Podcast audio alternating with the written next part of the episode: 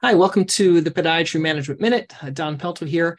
Uh, today, I want to talk about something real simple, but uh, it's something our, our staff, if any of my staff are listening, I'm sorry, uh, always complain to us. They say, Doctor, how come we always have to open up the band aids?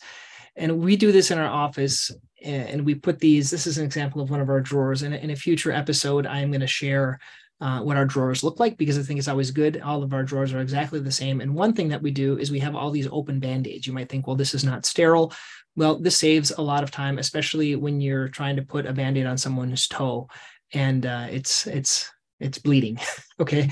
And so we we pre-open the band-aid. So all of our staff does that uh, when there's some downtime and they open them up and they put them in the little little little container here in our in our treatment rooms.